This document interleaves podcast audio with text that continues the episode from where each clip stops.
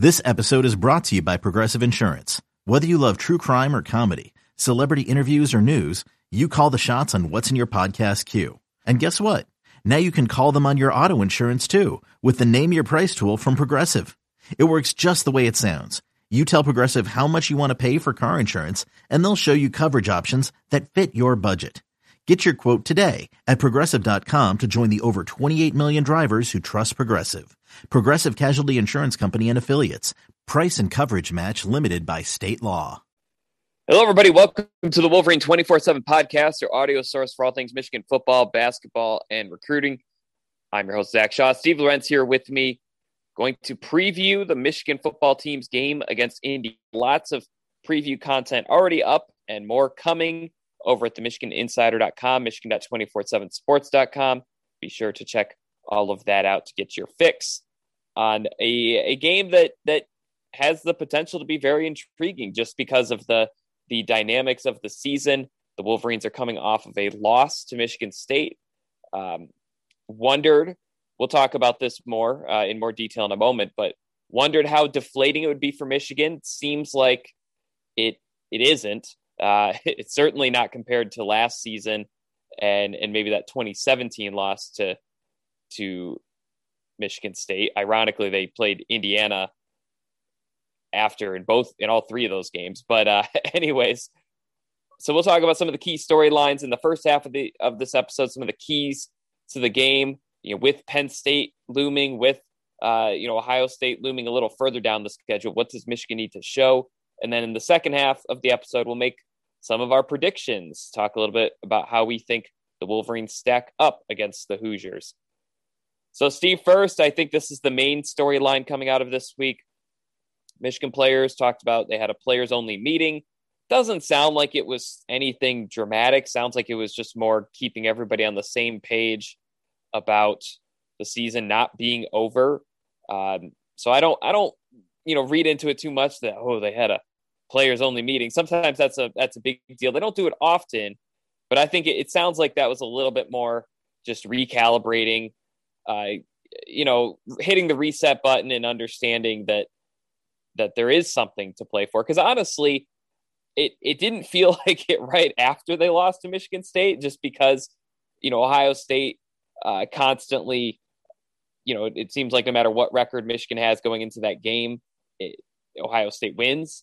So I understand where fans might feel like there's some inevitability to it, but Steve, I don't know about you. When I when I saw Michigan ranked number seven in the college football playoff rankings, uh, that told me that Michigan very much has everything to play for, and they even have a have an outside chance of going into the final week of the season. They have to win against Indiana, Penn State, and Maryland first, but they have a chance of going into that final week of the season a top five team and literally one victory over Ohio State away from liking their playoff chances quite a bit. So, Steve, I, you, I'm sure you've read some of the quotes that the players have said from these press conferences, uh, talking about sticking together, talk, talking about how there's not finger pointing this year. Um, obviously, some na- nature of it is just that's of, of course that's what they're going to say. They're not going to say, "Oh yeah, there's a lot of finger pointing." Or oh no, we're not going to stick together. But but what what's your assessment of what's being said? You know, the players only meeting, and I guess the and then your thoughts also on the college football playoff ranking. Can can that be something that maybe incentivizes Michigan? You know, they say their season's not over, but then suddenly the the one committee that decides who goes to the playoffs is, is definitively saying their season is not over. I'm curious your thoughts on all. First thing, um, actually gonna applaud the committee. I think they pretty much got it right. I think Michigan should be ranked above Oklahoma. I think Ohio State should be ranked above Cincinnati. Uh, I thought they did a, a great. I think Alabama should be in the top four. Uh, I thought they hit it out of the park, honestly. So, um, so props to the committee. Usually don't I, I don't usually feel that way when these rankings come out but I thought they pretty much got it right.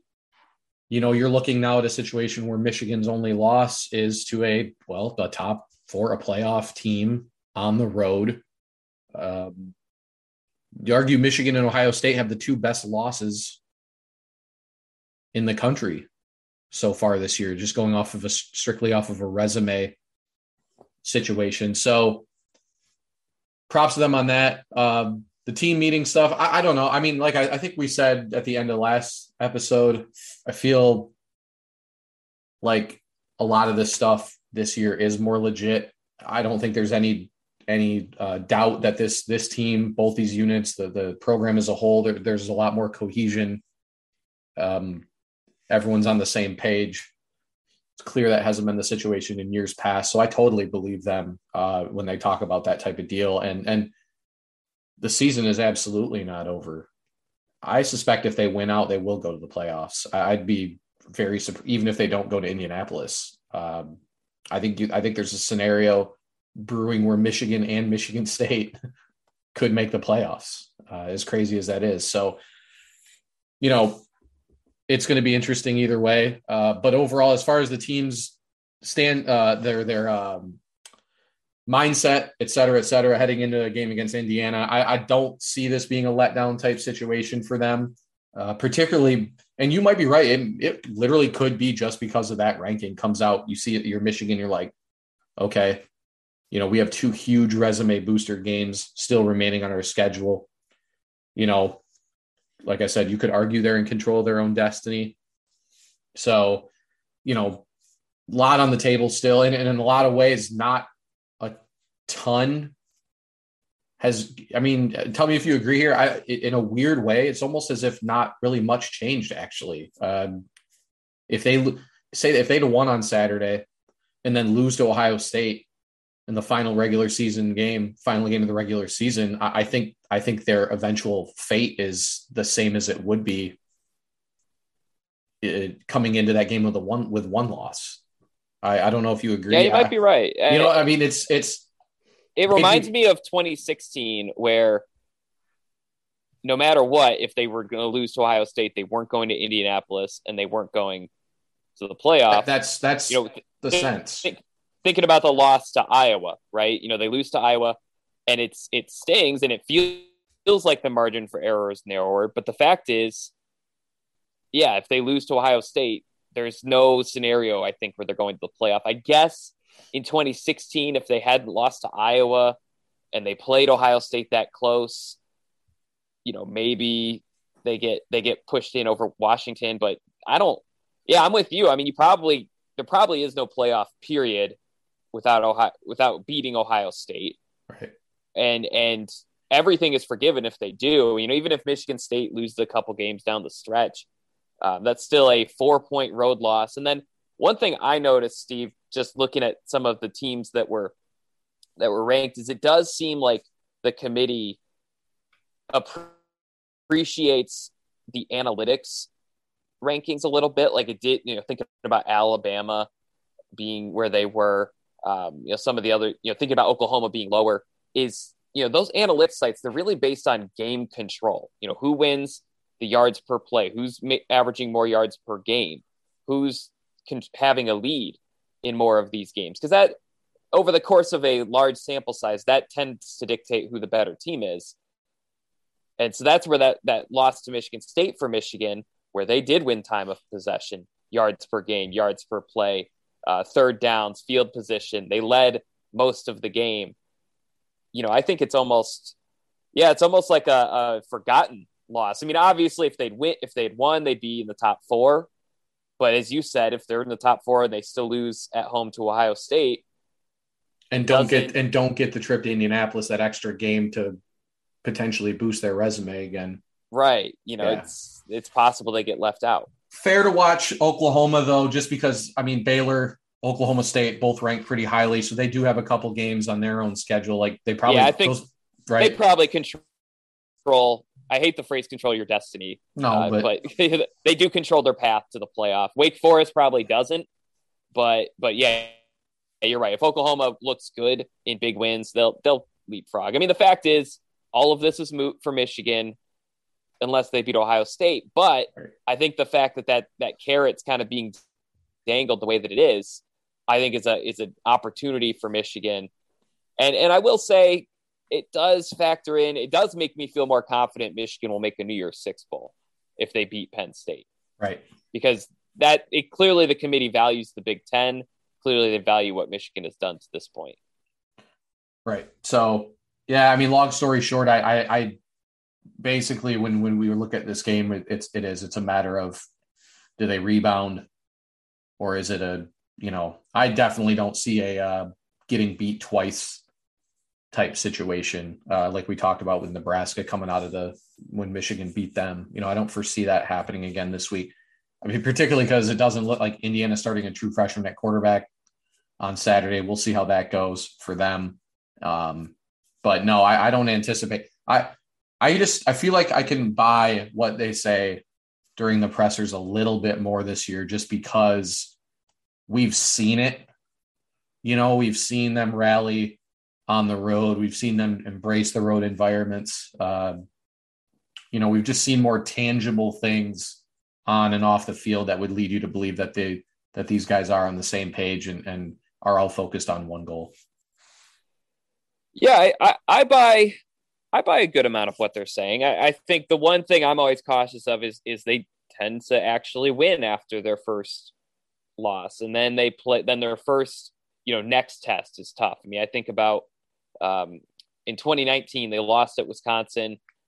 They they kind of put the pieces together, put together some nice wins. Then they lose in their first big road test at Penn State, and then they rally, beat Notre Dame, beat Michigan State, win at Indiana and then they lose to Ohio State. And, and and you could honestly look at that for with the 2020 season aside, you could probably look at that for all of Michigan's teams is is you know, it's it's it's not so much the home game against Indiana, it's the road game at Penn State. That that would be where we truly find out, I guess, because I, I think I mean Michigan's had some bad teams that have beaten Indiana over the years. And and in this Indiana team, they haven't won a Big Ten game yet you know, I can say McCulley's, their their true freshman uh, quarterback. I mean, this won't be his first start. He actually did fairly well against Maryland, but the fact is, Indiana lost to Maryland, so they're clearly they're not just banged up at quarterback; they're banged up at other positions. I don't know who all would be back for this game. I think uh, that's something you know that that I'm sure Indiana would like to keep that keep that a little bit secret, but yeah, I think I, I believe that they'll win this game. To me, I think how they win will say a little bit more about where this team is at mentally. Because on paper, as you said, not a ton has changed. They entered last week's game at Michigan State, number six in the country in the AP poll. This week, they're number seven in the country in the in the CFP rankings. So Michigan State looks a lot better. But I think ultimately the way Michigan played in that game did not change how they are perceived by the only people by you know committee, the only people that really that really matter. So um, and and honestly, I think you and I were saying it the other day. If if Michigan Michigan State ran it back tomorrow, same location, same atmosphere, everything, I kind of feel like I'd take Michigan to win. You know, and just in the sense of like not that not that Michigan State isn't a very very very good team. I think, but I think for much of that game, Michigan did a lot of promising things. So so Steve, I, I am curious though. Let's let's start with the offense. Um, heading into this game against Indiana, I I think there's a few things to prove. Uh, you know, on, in the passing game, maybe it's showing that it wasn't just a one game thing, showing that it wasn't just against Michigan State. You know, can Andrel Anthony step up? Can Cornelius Johnson maybe step up after after a so-so game against the Spartans? Can Mike Sainristil still continue to ascend? Can Roman Wilson come back maybe more in in earnest? Maybe be a little bit healthier. I think it's been almost six weeks at this point uh, since his injury. So, you know, can can the passing game look good? But then also the running game, I think, has some questions to answer. You know, is is are they going to be able to get back to that truly dominant run game against Big Ten teams that aren't Northwestern and Nebraska? Are they going to be able to do it against solid defenses? And then I think for me, my choice for what the offense must show this week to make me feel confident that they'll beat Penn State, and they'll, they'll go into that Ohio State game with one loss. I want to see the offensive line. I think the offensive line has to show a little nasty in this game because they'll have an advantage. I mean, this is a good matchup for them, but they have really struggled, uh, partly due to injuries. I'm not acting like they're they're not there is an adversity that isn't out of their control, but I think the offensive line lost a battle they probably should not have lost on Saturday. I, I think you think about the experience on Michigan's offensive line, the size, uh, you know, the the strength. Should have should have fared better on Saturday than it did. So for me, for the offense, the key to to Saturday being successful beyond a win comes down to how the offensive line performs. What what do you need to see, Steve, to to feel pretty confident about this offense's chances the rest of the way? Yeah, I think it comes down to up front, particularly in the interior. I think what the biggest thing in common does Michigan struggle with smaller defensive lines, right? And Rutgers and Michigan State, probably the two most undersized Big Ten defensive yep. lines that they've taken on so far this year. And, and Nebraska, you know, they, Nebraska didn't stop the run, but they had some pretty good pass rush, doing a lot of similar concepts to to Rutgers, if I'm not mistaken. Where yeah, they were they were kind of taking advantage of Michigan's size advantage, if that makes any sense. Just, yeah, no. um, being creative, being aggressive, and being quick. Right. So, yeah, I think this starts up front. I see. I'm I'm not really that concerned about Cade McNamara uh, going forward necessarily. I don't necessarily need to see him. If for me, the, if, as it comes to the passing game, I think it's more on the receivers on Saturday than it is the quarterback. I, I gotta think Saturday was a a big step forward in McNamara's confidence. I mean, when you have people still trying to pick his game apart on a throw by throw basis and not look at the big picture of how he played on Saturday, uh, I think that's usually a pretty good indication that the guy is is playing at a at a higher level than what people maybe thought he was going to. Uh, you go back, yeah, there were some missed opportunities on Saturday, but you go back and watch the game, and he made a lot of like big time throws throughout the game that I think people are kind of glossing over and forgetting about. So, yeah, I think the receivers got to step up, and yeah, I think up front to uh, get the running game back going because that was one thing that Michigan State did. I think they did it better than we thought they would, even though we knew they'd try to sell out for the run. You know, I think they slowed Michigan down a little bit more than we anticipated. They didn't. Michigan didn't really have any explosive plays in the running game. Um, and then what about Blake Corum? You know, I think he. I think it's safe to say he had his worst game of the season on Saturday, and, and maybe by quite a bit. So how does he kind of come back after that? You know, knowing that you know he's still a major, major, if not the biggest piece of the puzzle for them uh, down the stretch. So, you know, kind of weirdly enough for me, it's it's it's almost everybody except maybe Haskins and McNamara are really the two guys I feel like you can count on on Saturday. I think it comes down to the rest of uh, the interior of the offensive line, the depth pieces at receiver, and uh, can Corum rebound. Yeah, that's a that's a good point about Corum. Not, you know, it's I guess it depends on how he views it. I I don't think he's he should be in like some doghouse or anything, but, but but yeah, it clearly was not a, a a good game for him. It clearly was a step back and and not to you know make it a bigger thing than it is, but but Michigan, I've I've said for a few years now, I don't I don't think they're getting over the hump until they have a star quarterback or star running back, like a true first team All Big Ten, potential All American, potential top fifty NFL draft pick. Corum's the closest Michigan has come uh, honestly. And so, you know, not not to you know make it worse because I'm sure he's feeling bad about the game on Saturday, but you know, if Michigan's going to win out as they would like to do, you know, make something out of this four game season, as Jim Harbaugh puts it. Yeah, they need Corum to look like like a star. I don't think they need him to be Kenneth Walker for the third, right? He doesn't need to to absolutely carry the team because because I think McNamara you know the way some of just the quality of some of his throws the conviction behind them the confidence in some of those passes you know you can pick apart the deep deep throws they were off um, but at the same time, I think I think he's really cleaned up the stuff over the middle of the field.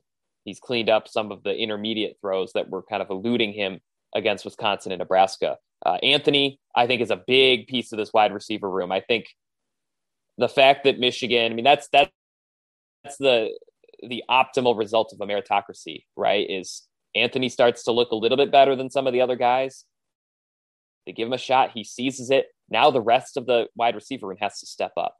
You know, if you're Cornelius Johnson, if you're Daylen Baldwin, you're kind of looking across the field like, oh, he just put up numbers that we barely put up in three games.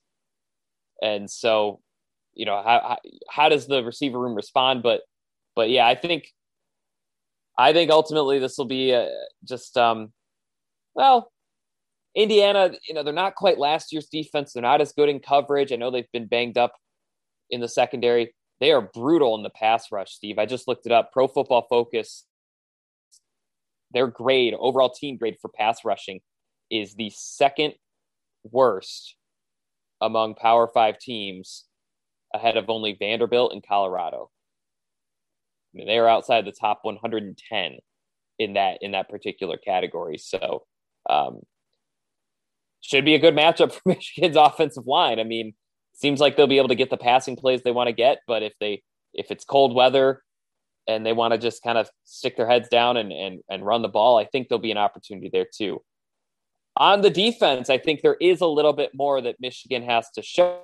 Oh, they, you know, I think the defense has generally outperformed the offense all season for the Wolverines, but I think that on Saturday that that was a a game that revealed just how far Michigan's new look defense has has to, I guess, has to improve.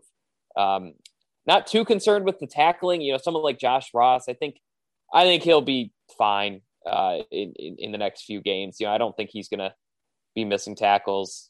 Think about Nikhai Hill-Green, uh, Junior Colson. I, I feel like that group will bounce back. I guess what I want to see is what it's kind of philosophically we talked about the substitutions the other day. You know do they stop doing the substitutions? Do they do less of them? Do they have a different system that maybe is a little bit faster? Because i i have to think indiana has has an athletic quarterback. Um, you know they have an offense that you know they have receivers and tight ends who can play tempo. I gotta think indiana's going to give it a try right? So so that that's what i'm curious about because um, I know Michigan fans are, are definitely there's still a little trauma from having defensive coaches who are stubborn and just kind of double down whenever a team tries to exploit their weaknesses. So I'm curious to see how Michigan adapts and and how that how that front looks in run defense because I, I think Indiana, uh, you know, with Carr as their as their go to running back, think they're going to look look at that Kenneth Walker film and say, how can we replicate that? So Steve, what, what do you need to see from the defense to feel pretty confident about the group moving forward?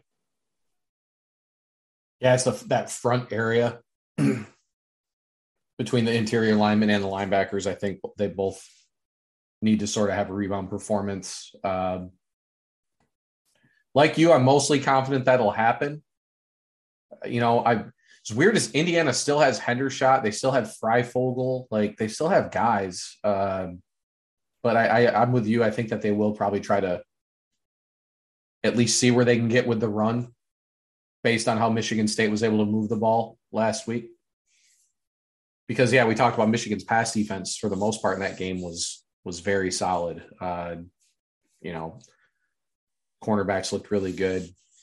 Safeties were solid in coverage. I know Dax Hill had a couple missteps, but um, you know, I, I really think it does like it does come down to their ability to tackle which of, of the maybe of the things that that failed them on Saturday might have been the most frustrating based on how well they had performed in that area heading into the seat or heading into this game. You know, to see a lot of mistakes in that area, I think has to be eating at these guys. So you know, build back to the basics, some fundamental type stuff. I think is really what they'll what they're probably focusing on in practice on uh, coming into this game, and I suspect that's what we're going to want to see. you know, against, I mean, this is an Indiana offense that they should be able to, to slow down uh, if it, if they play anything like they've played uh, throughout the year. So, yeah, biggest thing for me, interior line, linebacker play. Edges were, I mean, Ojabo and Hutchinson were excellent again on Saturday. Hill and Hawkins, uh, decent, but again, maybe they're in uh, in the tackling aspect for them too. I think is somewhere where might be watched. So just basically, you just take the middle part of the field, yeah, like all the way down. And I think you know we're going to want to see better tackling from those guys on Saturday, uh, because yeah, I mean this I haven't seen what Maryland has done like the last three or four weeks, but this is probably Michigan's least. Like this is the easiest test for them to pass, given it's on the road against Maryland and Maryland. I, I know has some a decent passing attack. So, you know, this is a, a, test. This is something that Michigan's defense they should excel on Saturday, and we should see a rebound. But um, you know, we're just gonna have to see. Yeah, I, I agree. I, I am a little curious about the safeties pursuit angle that was something that um, stood out to me on a, on a couple of those Walker plays. Granted, I think Walker's at a different level than Stephen Carr, but Carr was a former top tier recruit. Uh, you could argue he might have played his his best game, you know, thinking about strength of opponent on on Saturday, uh, just in his his efficiency and, and how he ran the ball. So you know, he he's got talent. I don't remember exactly where he ranked as a recruit, but you know, he's broken tackles. He's averaging almost three yards per carry after contact. Um, and on on Saturday, he ran for 136 yards on 21 carries with two touchdowns. So uh, 5.14 yards after contact in that game. So I think he's starting to to hit his stride just a little bit. We're going to hit a break. And on the other side, we'll do our over under predictions and talk a little bit more about what we think is going to happen in this matchup. You're listening to the Wolverine 24 7 podcast. Introducing the two-way V4, where groundbreaking fuel cell technology meets fresh foam cushioning for the ultimate performance. With fuel cell, each step feels explosive, delivering unparalleled energy return. Paired with fresh foam, experience maximum comfort throughout the game. Its lightweight textile upper offers support and breathability without sacrificing agility. Whether you're hitting the clutch shot or locking down the opposition, the two-way V4 gives you the tools to play at a high level. Learn more and purchase the two-way for yourself at newbalance.com. Hiring for your small business? If you're not looking for professionals on LinkedIn, you're looking in the wrong place. That's like looking for your car keys in a fish tank. LinkedIn helps you hire professionals you can't find anywhere else, even those who aren't actively searching for a new job but might be open to the perfect role. In a given month, over 70% of LinkedIn users don't even visit other leading job sites. So start looking in the right place. With LinkedIn, you can hire professionals like a professional. Post your free job on linkedin.com slash recommend today. All right, welcome back. Thanks for waiting. Our, our uh, over-unders are provided by Via Azul on the message board. Always always keeps us on our toes a little bit. Last week, Steve, you had a had a fantastic week. You went seven for eight, despite I guess both of our predictions going wrong. I went four for eight. So we are tied at 32 for 55 on the season, and that's with an offer from you earlier on this year. So you've you've completed the comeback. So we'll talk about uh, the offense first, then the defense and special teams. Number one, Cade McNamara throws for 24.5 passes. Last week it was way more than 25. Uh, does he does he is this a game where they throw the ball a lot again or or do they kind of go back to their to their run heavy approach? Uh, I'm going to go with the over. I actually think Michigan needs to continue to throw the ball though. Uh, as I said, I, I'm you know they need to get some more of these receivers into a rhythm. I mean, Andrel Anthony walked onto the field last week and was immediately in a rhythm, didn't need to really get going. Although you could argue that first pass, you, you take it all the way to the house, that might put you into a rhythm, actually. Maybe that's a better way to look at it. But uh, I think they need to get these guys a little more involved before the last couple games of the season. You know, I think, you know, like and to go back to earlier for a second, like with Corum, I. I mean, it's not a doghouse type thing at all. I mean, he just had his he just had a rough game. You know, interested to see how he kind of rebounds from it. But I, I still think you can you can rely on on uh, he and Haskins to you know, produce when asked. And uh, so for me, I think a lot of it is getting get Sainristil going a little bit more. Uh, get see if Roman Wilson's hundred percent. You know, and, and we mentioned Cornelius Johnson had a couple drops on Saturday. So I'm going to say over. I think Michigan maybe goes a little more to the pass again, just to maybe kind of keep building off of what they were able to accomplish last week. Because again, it was a loss, but there were some good things that came out of that game, and and, and a, what looked like a potent passing attack was was probably the, the biggest among them. Yeah, I I I think it was. A, I mean, I've been saying they should work on the passing game. Like if if you're ever going to need it, you should be working on it whenever you can. I also think Indiana probably just with with some of the injuries they have uh, in the secondary. At one point, they were missing both their starting corners. I'm not. Forgive me. I'm not 100 percent sure if that's still the case, but but regardless, they've had they've had some some guys that that have had to rotate in. Kind of a down year for them coverage wise. Uh, that's that's really hurt them actually compared to last season. Last season they were able to shut the passing game down uh, against against some good teams too. I think this is a game where Michigan should really try to pass the ball. I, you know, I think Anthony and are still trending up. Um, I guess we'll see on Erick All's status, but but he's trending up quite a bit as well. Can you round into form and make teams really prepare for the pass? Can you get a, a an elite game from Cornelius Johnson, who, if I'm not mistaken, had a great game against Indiana last year? You know, can you get Roman Wilson back and healthy? Can can maybe AJ Henning? Is this is this an opportunity for him to, I guess, seize seize some extra snaps that might come his way? So there's, you know, I, I I've kind of called out the receiver room as maybe the most underachieving group on the whole team that earlier this season, and and they they made a positive step on Saturday, but outside of Anthony and Sainristil, it was still a group that that maybe is still trying to find its way. So I, I think this is a big opportunity for them. And then I think just from a matchup standpoint, I could 24.5 mm, high though, because that implies that the game is relatively close too, doesn't it? So I'm actually going to take the under, but I agree with everything you said. I just don't know if they have McNamara throw it 25 plus times. Number two, Haskins and Corum average 5.0 yards per carry. So collectively, do they average 5.0? against Michigan State. Obviously, season long, they're a little bit above that, although Haskins is below 5.0 on his own. But last week, Haskins averaged 4.2, Corum averaged 3.5. So 5.0 sounds a little ambitious, but if Indiana's like a Nebraska or Northwestern, which according to the Big Ten standings they are, that should be doable. I'm going to take the over. What do you think? Yeah, I was going to take the over as well. I mean, if Haskins was near five against Michigan State, I think that the two of them can can go over five against Indiana. So I'm just going to go with that. The logic, uh, to take the logical route to the uh, explanation, but I'm going to take the over also.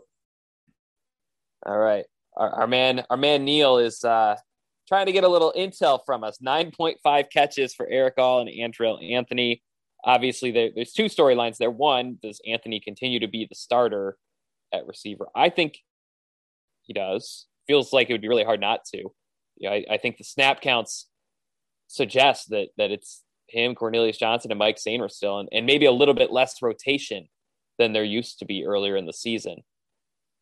And then, but I guess that also is a Roman Wilson uh, dig on on Neil's part. And then Erick All, who who limped off the field on Saturday, uh, Jim Harbaugh offered. We'll see. Jay Harbaugh, I guess he, he seemed to both elicit confidence, but also maybe suggest that it is a little bit more serious. But uh, 9.5 catches for Erick All, Andrel Anthony. Over or under in your mind? I'm still gonna. I'm gonna go take the over on this one. Just feeling it again. Erick All single handedly. I think was it All and Wilson last week was the over under, and then all ended up getting it on his own. You know, with the I yeah, can't remember yeah. was it catches and yards. Yeah, yeah, I had a career game. So. I mean, he had ten catches, ninety eight. Right. Yeah. So kind of called that one a little bit, but uh, but I'm going to take the over again. I suspect it's. I suspect he's going to play.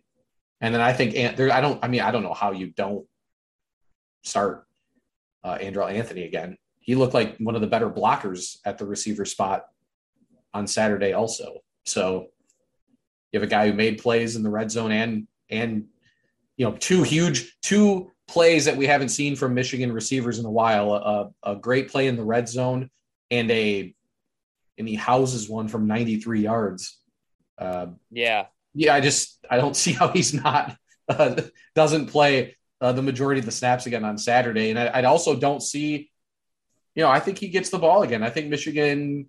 I think they've kind of found something here, and I don't. There's really no reason to go away from it now. Yeah, he's playing better than any other receiver on the team. So throw to him, right? like, you know, he was targeted nine times, brought in six catches for 155 yards. So even beyond that 93 yard touchdown, he was someone Michigan clearly had a lot of trust in. They were throwing to him on third downs, they're throwing to him in high leverage situations. Uh, and he was producing. That's the big thing. So I'm going to take the the over as well.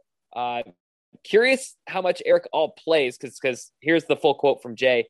Yesterday was a walkthrough, so he was out there, but the guys weren't doing a whole lot in terms of intense stuff. I think he will play. Uh, we'll see. Monday was the walkthrough. Yesterday he was out there, but he didn't do everything. I think he'll be back at some point in the week. Do you save him? I mean, that would be the one. The one thing I would think of is like, I guess it depends on what the injury was, but if it's something that, he, that is limiting him for two straight practices, at that at what point do you think okay, give him the week and play him against Penn State? But but to that we don't we don't know. I, I, I my guess is that he'll play maybe a limited role, but if he gets two catches and uh, two or three, and Anthony can get seven or eight, that's kind of a, a high ask. I'm changing my mind again. I'm going under. All right, number four. I promise I won't change my mind on this one. Michigan scores touchdowns on 65% of red zone opportunities. So two out of three would be an over, uh, but a, a 500 percentage would be under. So far in Big Ten play, they're at 46%. So this is projecting some improvement or or maybe Michigan making a point to score on more of the red zone opportunities. What do you say, Steve? I guess this is like an over week. Uh, I'm going to go over again. I'm just kind of buying Michigan's offense on Saturday. I think when we talked about this in the last episode, I, I think they mix in a little bit more McCarthy in the red zone also. I'd like to see them do a little bit more with him. I thought the actually thought the pass the touchdown to Anthony was a brilliant just design and and just that I think that's those are the types of things that he can kind of add, you know. So I'm going to go with the over. I am going to go with the numbers here and take the under. If they're if they're scoring on 46% of red zone trips so far in Big 10 play, I mean even even against the teams that they've beaten pretty soundly, thinking about Wisconsin uh, and I guess Northwestern. I guess they haven't beaten the other teams that soundly. But you know, they it, it hasn't been there hasn't been a ton of games against Big Ten teams where they're just absolutely dominating in the red zone. I like the idea of McCarthy playing more in the red zone. Um, I tweeted about that. I think right after I saw that touchdown pass because I think I think he does two things that help in the red zone. One, he throws faster. You know, he's he's got a 95 mile an hour fastball. McNamara is maybe more like a 90. Um, and then the other thing, of course, is his rushing threat.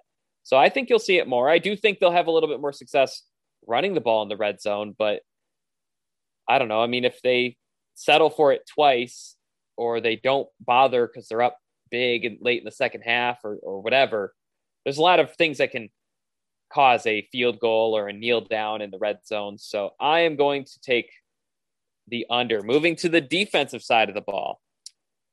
51% completion percentage for all Indiana quarterbacks. Michigan's pass defense, I, I think, quietly starting to at least against Michigan State, they looked like they were starting to round into form. But but the one thing is, it hasn't really come in the form of completion percentage allowed.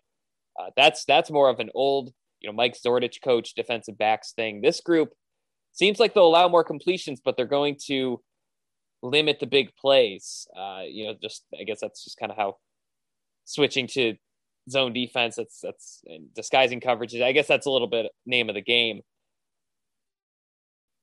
Night game in November. True freshman quarterback gives me pause. I'm going to take the over on this number, though. Steve, how about you?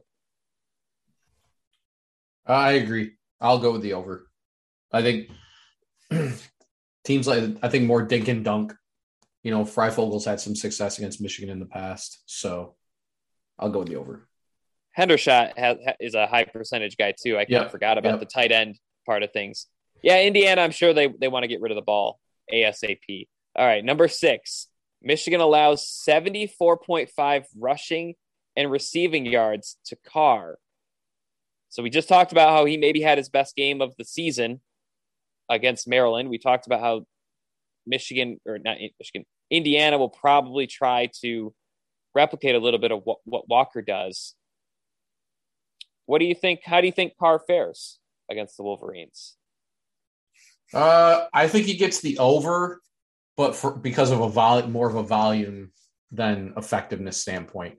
Yeah, so you talk about Carr. I mean, he was a top. I mean, I want, he was. I think he was a five star. If he wasn't, he was really close. Or he was. I know he was at, at one point in the process. He was a five star prospect. So um, yeah, was a big time player coming out of college, coming out of high school. Michigan really liked him. He visited Michigan, and uh, so he's that. There's definitely talent there for sure. So I'll say the over, but I think it's just because I think I think they're gonna. You know, you talk about dink and dunk. I think they'll try to utilize them in the screen game as well. Uh, try to get him some more yards. I'm going to take the over as well. I mean, the the one thing is we've seen a couple times this year that Michigan, you know, some of these, not too many running backs have actually had big play, but you know, think about like Evan Hull had literally one play where he had 75 yards. I think he had five yards the rest of the game.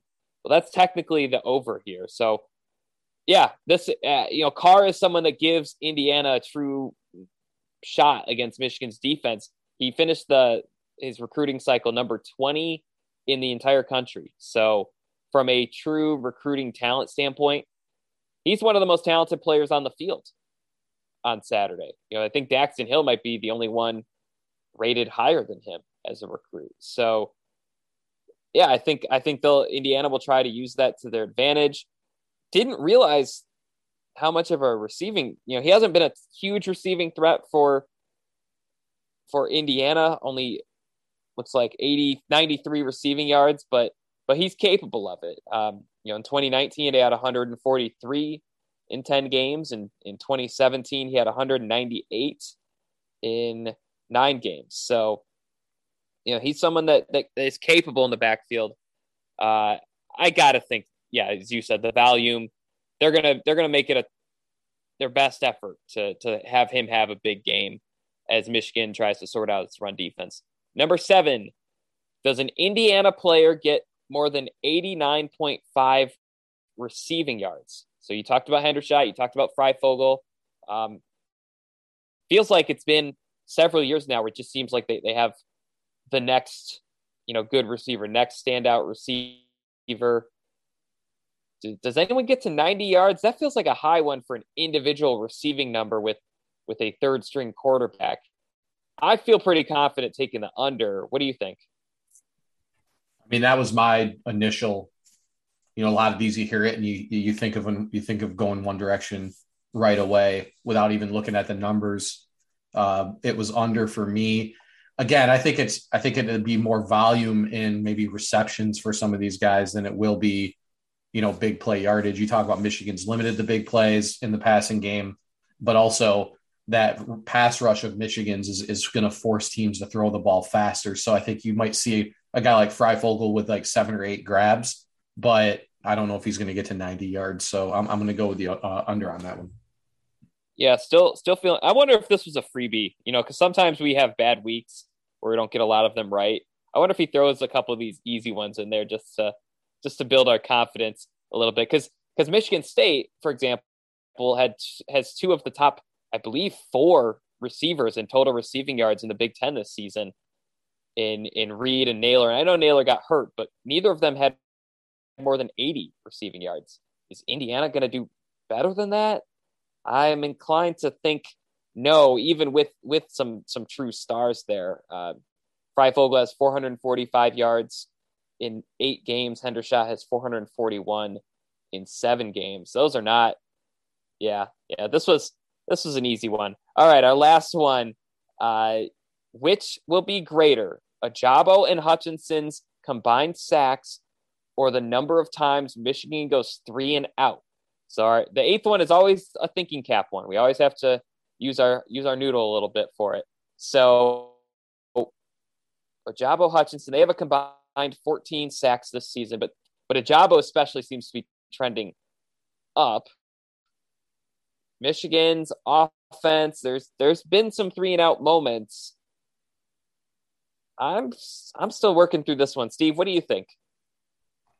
I'm going to lean towards the three and outs just because again, I think I think you're going to see Indiana try to negate Michigan's pass rush and and just get the ball out quickly. So I'll go with the the uh, three and outs. I, I don't think either side is really going to be a high number. I think this one this is one of those that feel like could go either way because Michigan obviously very capable of putting Indiana in some third and long situations where they're not going to have a choice but to drop back. But you know, I think Michigan also, depending on what they're trying to do on Saturday, I could see a few three and outs out there. Um, you know, just trying some different stuff. So I'm going to lean with the th- three uh, three and out stuff. Yeah, I think I am too. Um, it's very hard to predict sacks, and, and we talk about you know Michigan, you know Aidan Hutchinson, David Ojabo. They literally lead the Big Ten in sacks, but but combined they're a- averaging what 1.4 per game, something like that. You know they they have 14 combined. Uh, Indiana's pass protection not great. I mean they're 70th in PFF's grading system. I'm not sure how many of those pressures allowed are sacks, but yeah, I mean the odds that Michigan has four three and outs has got to be decent. I mean Indiana, you know they they limited Penn State to 24 points. They limited Michigan State to 20 points, including six on a on a pick six or seven on a pick six, I suppose. Um, Ohio State made it look silly, but but their defense is supposed to have a pulse. You know, Maryland, I guess, also makes that look a little silly, but regardless, yeah, every team's going to have a couple drives where stuff just isn't working. They they throw two incompletions on first and second down, and then third down it just doesn't really work out.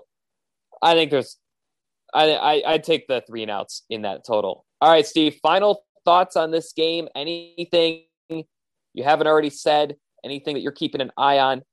We've we've actually been pretty good about calling our shots a little bit. You know, thinking about Andrel Anthony last week. Erick All's ascent.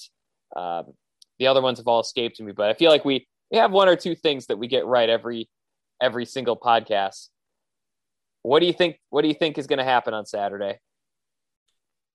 I think Michigan's passing game keeps it going. I think Andrel Anthony continues his sort of breakout deal here in the second half of the season. I don't know if he repeats Saturday's performance, but I do think he maybe cements himself as the number one guy. So I I just have a hard time seeing Michigan lose this game. Um, with their favored by about three touchdowns. I'm going to go with Michigan